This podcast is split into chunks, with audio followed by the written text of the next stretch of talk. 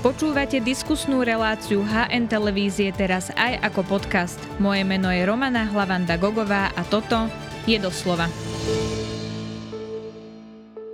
Jeden z najsledovanejších ministrov je šéf Enviro Resortu Tomáš Taraba a to nie len kvôli svojim krokom, ale aj kvôli politickej obratnosti. Pozeráme sa na rýchly vzostup nového politika. Otázka na politológa Jozefa Lenča. Vítajte v relácii doslova. Dobrý deň.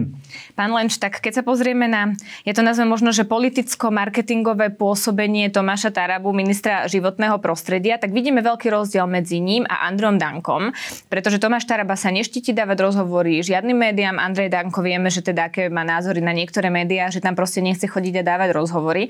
A to, čo robí Tomáš Taraba, vlastne spôsobilo to, že všetky otázky, ktoré by sme bežne kladli Androvi Dankovi, napríklad čo sa bude diať na koaličnej rade, ako sa postavia k jednotlivým témam, tak nedostáva Andrej Danko, ale dostáva ich Tomáš Taraba. Milím sa, keď to takto interpretujem? Nemilíte sa, dostáva ich eh, Tomáš Taraba a hlavne z toho dôvodu, čo ste naznačili aj v tej otázke alebo v tom komentári predchádzajúcej otázke, že eh, Tomáš Taraba je ochotný ísť komunikovať, vediac, že prostredníctvom komunikácie hm, oslovuje nielen publikum, ktoré je mu spriaznené, ale môže takto osloviť aj tých, ktorí ho či už doposiaľ nepoznali, eh, alebo mali voči jeho osobe nejaké, nejaké výhrady. No a v neposlednom rade môže vyjadrovať názory a robiť politiku aj prostredníctvom komunikácie s médiami, čo odmieta na teraz Andrej Danko. Ale čo je podstatné z toho, prečo sa jeden vyjadruje a druhý nie, je to, že e, je diametrálne odlišné vidieť to, akým spôsobom e, komunikuje, myslím tým zrozumiteľnosťou, akým spôsobom komunikuje Tomáš Taraba na jednej strane a akým spôsobom komunikuje Andrej Danko. Mhm, keď sa pozrieme na to, aký e, vlastne bol zostup Tomáša Tarabu aj do tento funkcie, on bol teda veľmi aktívny na sociálnych sieťach a na Facebooku, ale ono sa asi nedá e, v pozícii ministra, keď už máte nejakú zodpovednosť, už nie ste len kritikom tých, ktorí tú zodpovednosť majú. Asi sa takto úplne politika robiť nedá. Tak keď sa pozrieme na jeho kroky, je to logické, že komunikuje, že chodí do médií, že odpoveda na všetky dôležité otázky. V podstate to vyzerá tak, ako keby e, on bol tým tretím koaličným partnerom v tej vláde. Vyzerá to tak, ale ak chceme hodnotiť pôsobenie Tomáša Tarabu v súčasnosti, je potrebné sa naň pozrieť zo širšej perspektívy. To znamená čiastočne pripomenúť aj divákom minulosť.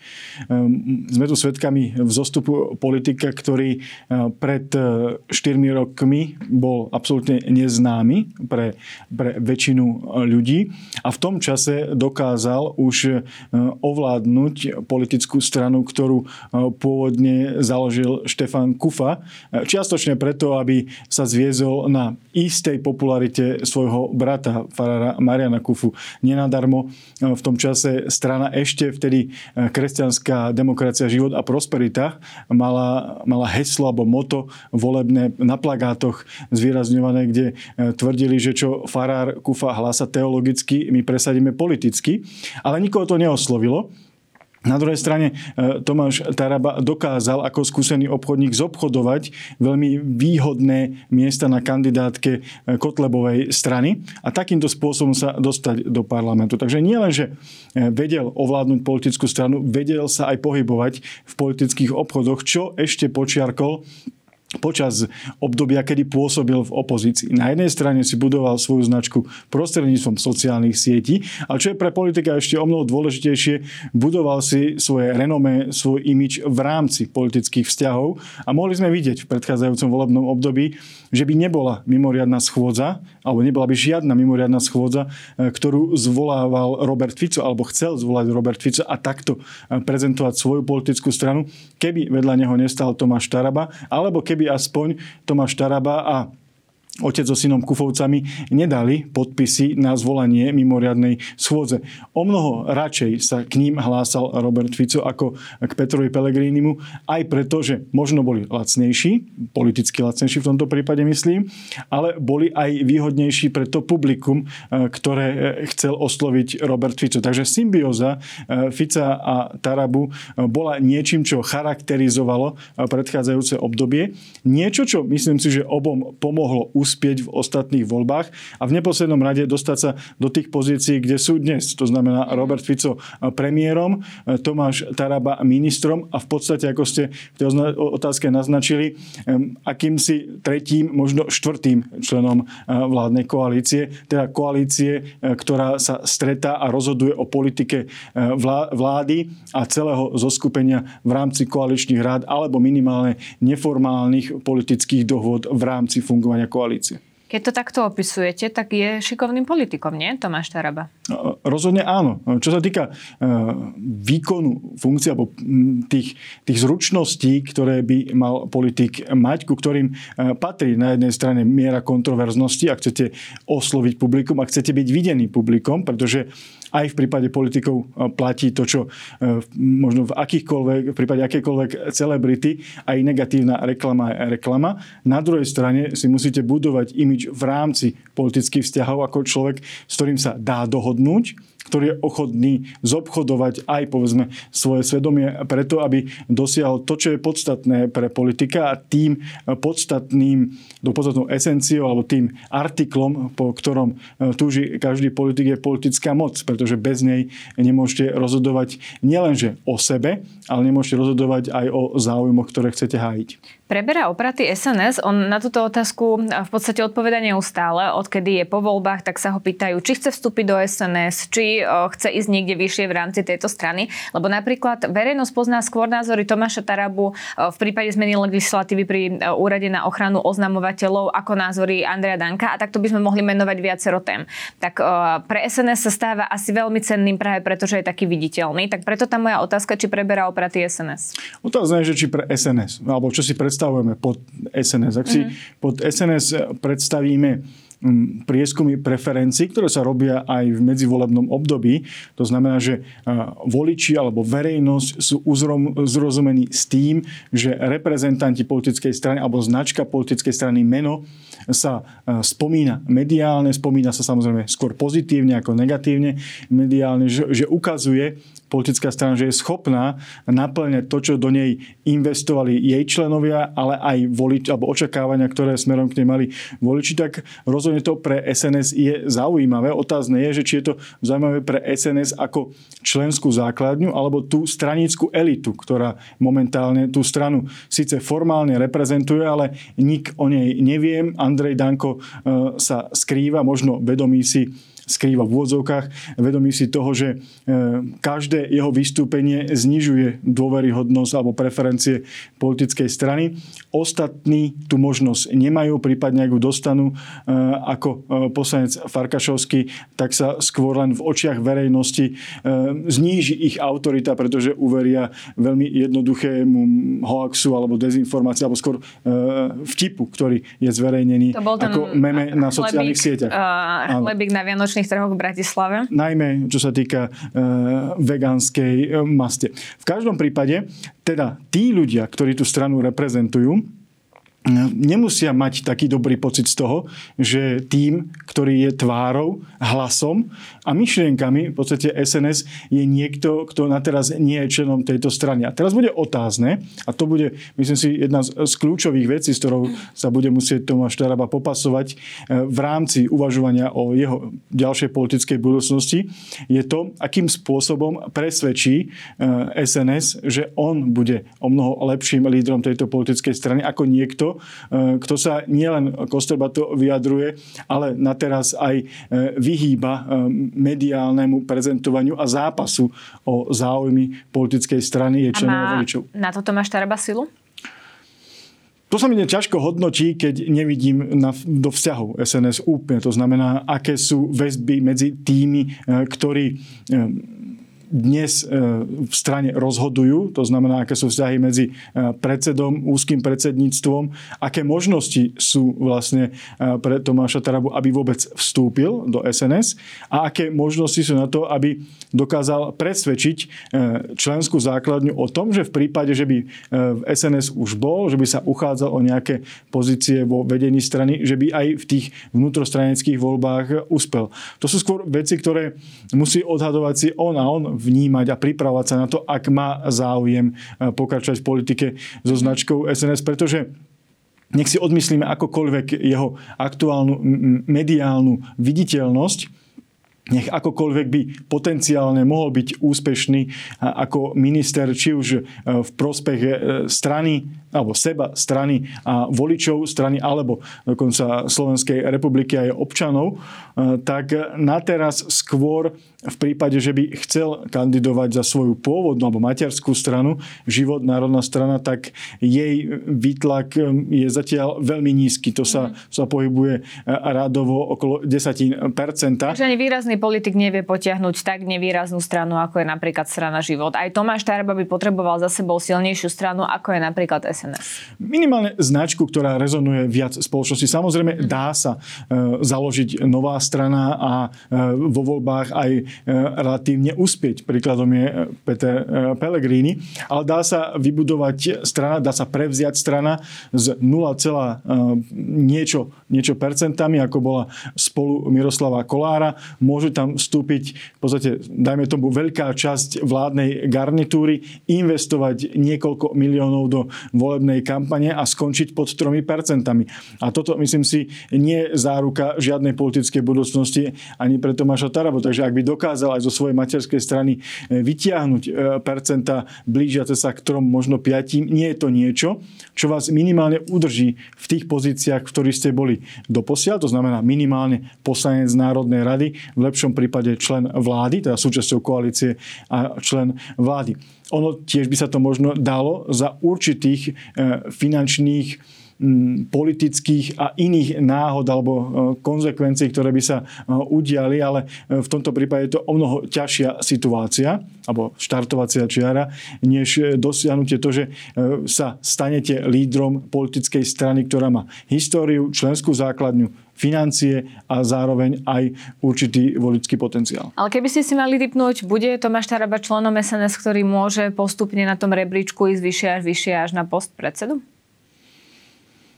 Tá možnosť tu, tu je, ale bude záležať od toho, ako bude e, Tomáš Taraba schopný presvedčiť ostatných a či ostatní budú ochotní e, mu to pustiť. Možno aj tá skutočnosť, že sa teraz o tom rozprávame, bude v neprospech toho, ak si to e, pozrú tí, ktorí seba vidia vo vedení SNS dlhodobo alebo potenciálne po Andrejovi Dankovi a akákoľvek predstava toho, že tam príde niekto zvonku a zmarí ich sny a očakávania, možno spôsobiť to, že e, bude tá strana tak imúnna e, voči Tomášovi Tarabovi, že mu ani neumožní do nej vstúpiť. A potom aj ten typ, kde by sme si mohli povedať, že za normálnych okolností, normálnych v intenciách toho, že racionálne uvažujúca politická strana chce využiť e, zručnosti a schopnosti, politické zručnosti a politické schopnosti človeka, ktorý momentálne za ňu hovorí vo svoj prospech, sa nemusí naplniť a v konečnom dôsledku sa v SNS rozhodnú, že radšej budú s Dankom e,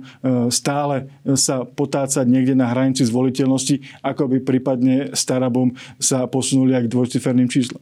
No, tomto celom sme ako keby zabudli ešte na jednu vec a to je zmena retoriky Tomáša Tarabu, lebo on bol teda na sociálnych sieťach veľmi kritický, však vieme, ako fungujú algoritmy sociálnych sietí a keď tam chce byť človek skutočne úspešný, aké posty má dávať, však pamätáme si, ako napríklad postol um, fotografiu uh, céry Zuzany Čaputovej, prezidentky Slovenskej republiky, ako sa vyjadroval o pandémii, ako sa vyjadroval o rôznych opatreniach a tak podobne. No, teraz úplne nakomunikuje z pozície ministra. Ono sa to dá logicky chápať aj z toho, že keď je minister minister, tak uh, logicky by mal mať asi inú retoriku ako opozičný politik. Ale čo to môže spraviť s tým jeho publikom, ktoré bolo zvyknuté práve na takú tvrdú, ostrú retoriku, čo spravíme hneď prvý deň po voľbách a podobné vyjadrenia, ktoré mali v opozícii. Či takáto zmena môže pritiahnuť nové davy ľudí, ktoré sa začnú byť jeho voličmi, alebo práve mu môžu odísť voliči, lebo budú mať pocit, že ich už ako keby nereprezentuje. Hmm. V prvom by som sa vyjadril k tomu, že mal by sa nejakým spôsobom správať. Tak to určite jednoznačne platí, ale mali sme tu premiéra ministra financí, ktorý bol stále e, tým istým občanom Matovičom aj vo funkcii a, prihováral sa alebo správal sa na sociálnych sieťach rovnako, šíriac dezinformácie a nenávisť, ako v čase, keď bol opozičným, alebo dnes je opäť opozičným politikom. Takže áno, od ministra sa možno očakáva určitá e, miera e, iného, možno až štátnického politického správania sa. Minimálne Tomáš Taraba si to uvedomuje v istých intenciách. Stále si ale vedomí toho, že ak bude nečitateľný, ak bude vajatavý, ak príliš rýchlo odíde niekam inám, než bol predtým, že to ad jedna nemusí pôsobiť dôveryhodne na tých ľudí, ktorých chcete osloviť. A dva to môže e, vyrušiť alebo dokonca až nahnevať tých, ktorí boli zvyknutí na vaše, povedzme, akési alternatívne správanie sa. A to je napríklad aj e, do istej miery problém celého toho segmentu eh, tzv. alternatívnych médií alebo médií, ktoré skôr šírili nepravdy, než sa snažili o, o pravdivé informovanie verejnosti, ktorý... Kaliniak ich volá občianské médiá. Erika Lina ich volá občianské médiá, možno si by zaslúžili, zaslúžili názov lži médiá, ale v každom prípade tento typ médií si vybudoval kariéru na alternatíve voči moci. Avšak keď dnes vidíme, že sa stávajú e, kanálom, prostredníctvom ktorého e, komunikuje vláda s verejnosťou, že sa stávajú provládnymi médiami, tak aj tá časť ich diváctva e, potenciálne e, môže opustiť e, sledovanie týchto médií, keď uvidia, že to nie je žiadna alternatíva, ale je to slúžka aktuálnej politickej moci. A to sa teoreticky môže stať aj Tomášovi Taravovi, ak by sa výrazne zmenil. Ale zdá sa aj z toho, ako komunikuje stále na sociálnych sieťach, že to síce je o niečo kultivované, kultivovanejšie prezentovanie nazvime to alternatívnych e, názorov, ale stále sa mi to skôr javí byť e, autentický e, Tomáš Taraba, e, ktorý v médiách, ktoré sleduje určitá určitý segment e, recipientov vystupuje ako, povedzme, alebo snaží sa vystupovať ako minister, štátnik, líder. A na sociálnych sieťach, kde je zase určité publikum, e, sa stále snaží e, nahrávať možno videá z pozície takého bežného, obyčajného človeka alebo vyjadrovať emočné nálady, ktoré momentálne s ním lomcujú v kontexte nejakých politických udalostí, aby mm. sa prihovoril tým, ktorí boli zvyknutí na takéhoto Tomáša Tarabu. Čiže mení komunikáciu v závislosti od toho, aké publikum má. Toto dlhodobo v podstate robí aj Robert Fico. On tiež komunikuje inak pri rozhovoroch napríklad v RTVS a iné vyjadrenia má potom na sociálnych sieťach, napríklad na Facebooku. Môže nakoniec Tomáš Taraba byť priamým konkurentom Roberta Fica? Robert Fico je dobrý učiteľ, už len z toho hľadiska, že je v politike 30 ročia a nie je v politike tak, že by sa posúval v rámci nejakého e, neviditeľného pôsobenia e, v parlamente, napríklad ako mnohí poslanci za smer v uplynulých obdobiach mojim odzvukách oblúbeným takýmto človekom, ktorý sa dokázal držať v politike 20 ročia alebo viac ako 20 ročia, navzdory tomu, že získaval okolo 300 krúžkov, bol Maroš Kondrot, o ktorého existencii možno aj samotní voliči a členovia smeru ani nevedeli. Ale Robert Fico je viditeľný politik úspešný politik a preto je pochopiteľné e, pre niekoho, kto racionálne, pragmaticky o politike uvažuje ako Tomáš Taraba vzorom. Pochopiteľne môže byť aj konkurentom, e, záleží to od toho, do akej miery sa on cíti byť vyzývateľom niekoho alebo na mieste niekoho a do akej miery ten, koho môže ohroziť z jeho pozície, cíti to ohrozenie. Je možné, že to, že sme ho mohli vydať viac ako dva roky vedľa e, Roberta Fica v tom období opozičného pôsobenia, že tam existovala možno nejaká šanca, alebo možno si myslel Tomáš Taraba, že by bola šanca udržať sa vo veľkej politike e, cez smer, ale ukázalo sa, že tam cesta nie je, že možno samotný Robert Fico e, nebol ochotný si ho pustiť v úzovkách do košiara, aby mu tam neurobil šarapatu, že toto sa potenciálne môže stať v prípade, že by sa e, Tomáš Taraba stal konkurentom či už samotného Roberta Fica v tej mocenskej zložke alebo niekoho, koho si Robert Fico bude vyberať za svojho nástupcu, pretože na sneme ostatnom sa vyjadril, že v roku 27 by tam už má byť niekto iný. E, takže e, to, či bude nástupcom Tomáš Taraba, bude závisieť najmä na jeho schopnostiach a zručnostiach, ale aj na tom, do akej miery tí jeho konkurenti v rôznych e, situáciách, v rôznych pozíciách, či už v rámci SNS alebo Smeru alebo iných politických strán budú vnímať ako e, ohrozenie svojich vlastných záujmov a on, či dokáže tieto konflikty alebo ohrozenia či už minimalizovať alebo využiť vo svoj prospech. Mm-hmm, čiže môže sa to stať, ale ešte sa to nedeje.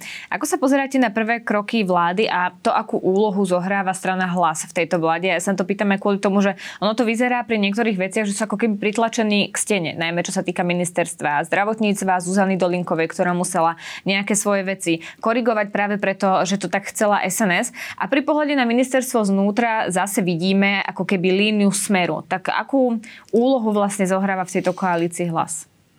Hlas chce hrať svojbytnú úlohu a suverénu. Chce vystupovať ako strana, ktorá je rozhodujúcim prvkom vládnej koalície, samozrejme uvedomujúci tie limity, ktoré, ktoré má. Jedným z tých zásadných limitov je to, že na teraz hlas nevie, aká bude jeho budúcnosť, navzdory tomu, že sa či už Peter Pellegrini alebo ktokoľvek iný vyjadruje za hlas, tak sa snaží upokojiť e, svojich voličov, ale domnievam sa, že najmä seba, že to všetko dobre e, dopadne.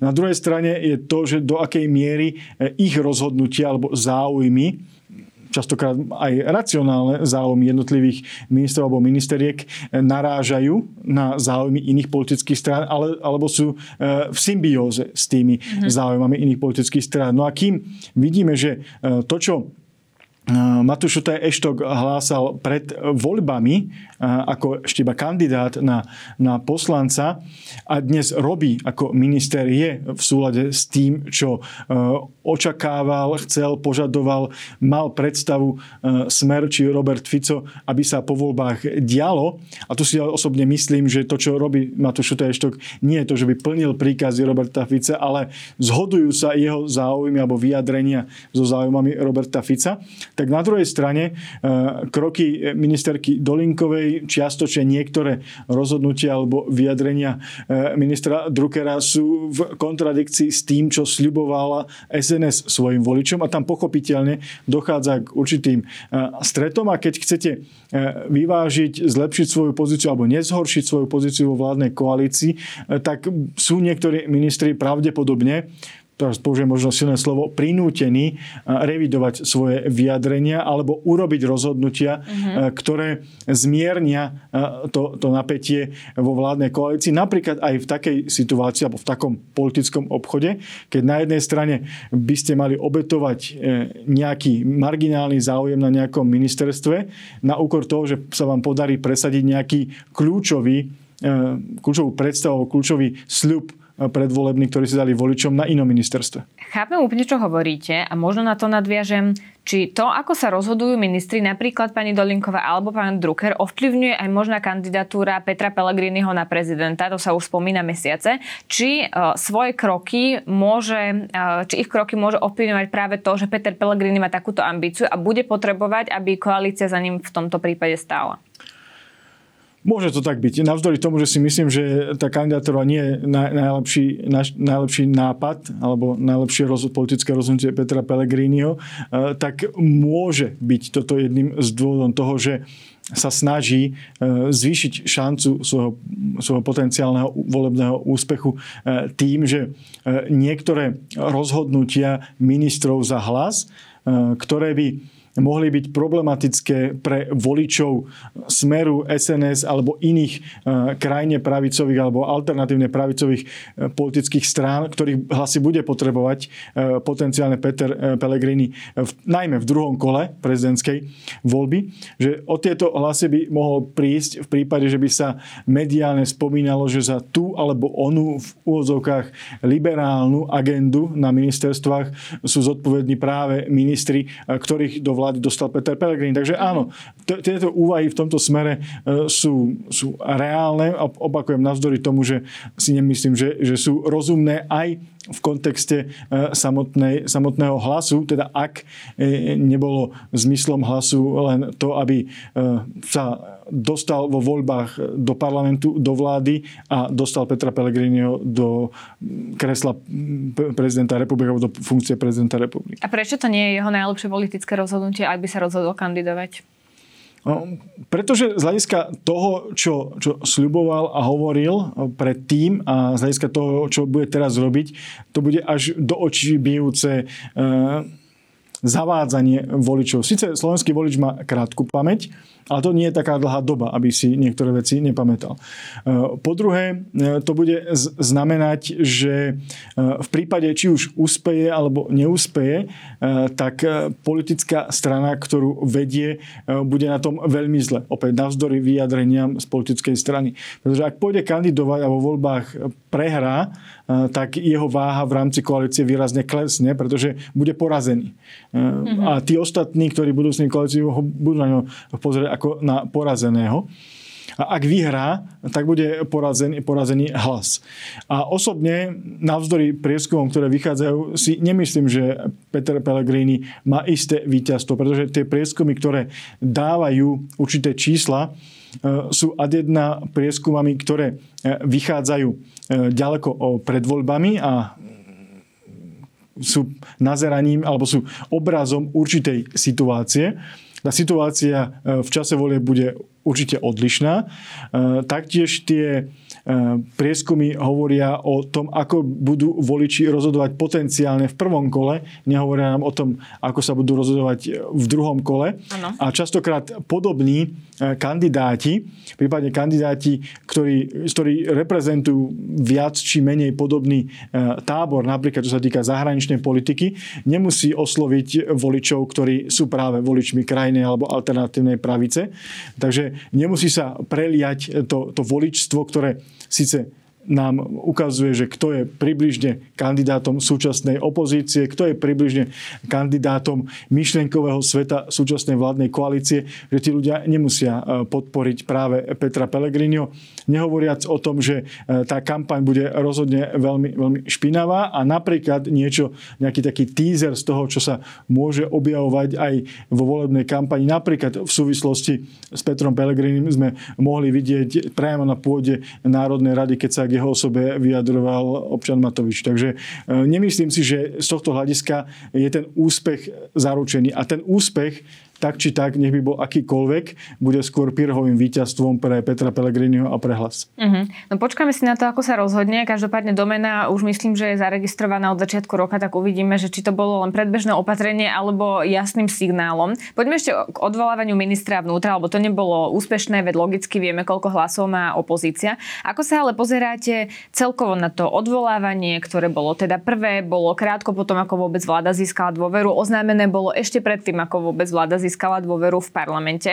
A videli sme spoločné tlačovky, tak ako hodnotíte celkovú tú situáciu pri odvolávaní ministra vnútra? Bol to taký pokus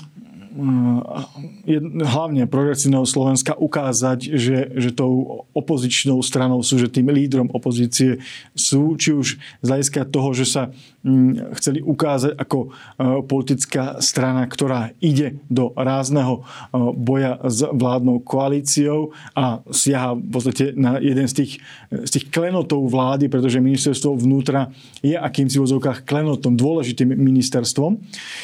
Na druhej strane chceli ukázať, ukázať, že dokážu e, spájať opozíciu a byť lídrom opozície. To sú veci, ktoré mm-hmm. sú sú dôležité, aby ste ukázali.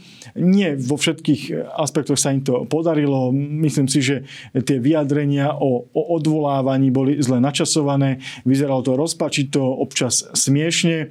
Um, ukázalo sa, že tá opozícia jednotná nie pretože pozvaní zástupcovia napríklad eh, hnutia Igora Matoviča eh, viac sa sústredili na kritiku eh, tých opozičných partnerov, než, než ministra vnútra, myslím v tom pred odvolávacom no, procese. Áno, oni Či... sa sústredili na to, že upozorňovali, kto chceli vlastne do koalície s hlasom a teraz odvolávajú uh, toho ministra. To boli veľmi zaujímavé situácie Pre... potom na tých no. tlačovkách spoločných. A, presne tak. A potom to načasovanie, uh, ktoré jasne ukazovalo, že to dopadne porážkou opozície, tiež nebolo to, to najšťastnejšie, uh, pretože aj keď to možno progresívne Slovensko tak necíti, tak minimálne v časti verejnosti, ale určite medzi tými opozičnými stranami ukázali, že nie sú schopní vyhrať. Teda ukázali slabosť, porážku. To, ako som spomínal v prípade Petra Pellegrina, ak neúspeje v prezidentských voľbách, bude že porazený. Že sa to nepodarilo odvolať, tak to myslíte? Áno, že to... Do, akože to... Lebo to takto dopadne predsa každé odvolávanie. Je to trochu taký marketing opozície, my ukazujeme, aký máme názor a nie je šanca odvolať toho ministra, pokiaľ nie je nejaká škriepka v koalícii. Jasné. A ono, opozícia má na to právo, je to mm-hmm. dobré, dobrý, dobrá príležitosť na to ukázať sa, ale keď to dopadne prehrou, tak je to stále prehra. Akože, aj keď máte dobrý výkon e, v zápase, e, tak je, je to prehra a v budúcnosti môžu k vám takýmto spôsobom pristupovať. Že ste jednoducho nedokázali urobiť niečo, čo ste urobiť chceli. Samozrejme, tá šanca bola absolútne minimálna, akože žiad, nebola žiadna, aby, aby uspeli. Takže z tohto hľadiska to bolo, e, bolo, si myslím, nie politicky pragmatické rozhodnutie. Na druhej strane... To, dopovedzte, potom Na druhej strane len jedna veta, že to odvolanie bolo zaujímavé. Zaujímavé bolo to, ako, ako k nemu pristúpili jedna a druhá strana, ako sa snažili využívať niektoré e, politické nuancy a zručnosti, ktoré sme doposiaľ nevideli. Blokovanie vystupovania opozície zo strany vládnej koalícii v ten prvý deň, ktorý je najviditeľnejší, bolo ako z veľkej školy politického pragmatizmu. Následne e, to, čo urobil Martin Dubejci a Progresívne Slovensko zase bolo ako z veľkej školy eh, obštruk- parlamentnej obštrukcie, keď našli eh, v rokovacom poriadku možnosť, ako zabrániť tomu, aby to neskončilo tak, ako si to koalícia predstavovala, že by sa rokovalo v noci, keď to nikto nesleduje, ale dokázali presunúť rokovanie na ďalší deň a snažili sa tam ukázať, kde zase opäť prevzali uh, opraty do rúk koaličníci, kde zase vďaka Tiborovi Gašparovi a ministrovi vnútra spôsobu, že v piatok sa nerokovalo e, v tom čase, v ktorom opozícia chcela a presunulo sa to až do e, druhého týždňa a tá únava už bola taká mm. z toho že to už nikoho nezaujímalo. Takže vládna koalícia nakoniec tým spôsobom 2-1 vyhrala aj ten boj o pozornosť médiá a verejnosti, ale ten samotný boj minimálne e, pre mňa, myslím si, že aj pre kolegov politologov bol zaujímavý, pretože sa diali veci, ktoré sa doposiaľ v rámci odvolávania až e, tak výrazne nediali. Tie šachy sa až tak e, zaujímavo nehrali doposiaľ. Áno, áno, to je pravda. No ja som sa chcela opýtať, či teda to bolo skoro ohlasovať odvolávanie ministra vnútra v čase, keď ešte nemá dôveru a počkať si na tú dôveru až potom teda začať odvolávať. Lebo je treba povedať, že Matúš Šutaj Eštok naozaj robí robil kroky v tom čase, ako keby bol minister s dôverou od prvého dňa robil zásadné rozhodnutia. Tak z tohto pohľadu bolo to skoro alebo nebolo to skoro? Ja chápem, že tie rozhodnutia, ktoré robil Matúš Eštok, boli niečo, čo v kontexte toho, čo súčasná opozícia hlásala v predvolebnej kampani v príkrom rozpore bola potrebná nejaká reakcia. Uh-huh. To, že nemal dôveru parlamentu, formálna vec, pretože tá dôvera bola viac menej istá. Legitimitu to robiť mal, pretože tá, tú legitimitu dostal v momente, keď bol menovaný za ministra vnútra ano. prezidentkou republiky a keď začal využívať nástroje, e, ktoré e, mu dala už predchádzajúca vládna koalícia, napríklad v kontexte výmeny šéfa policajného zboru alebo šéfa inšpekcie. To, či tie ostatné kroky boli v zmysle zákona alebo neboli, čo bol hlavný argument na odvolávanie, na to si budeme musieť ešte, ešte počkať.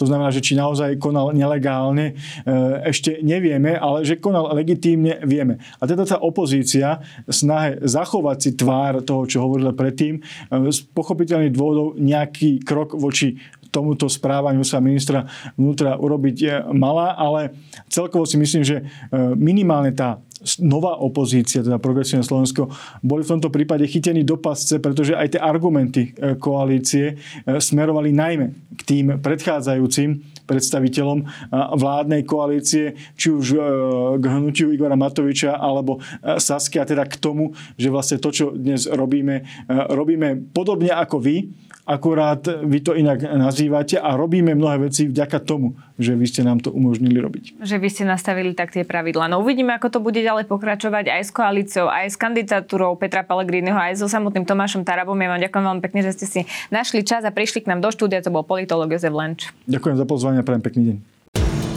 Ďakujeme, že nás počúvate aj vo forme podcastu. Ak chcete podporiť našu tvorbu a kvalitnú žurnalistiku, kúpte si digitálne predplatné HN. Choďte na hnonline.sk lomené predplatné. Ďakujeme.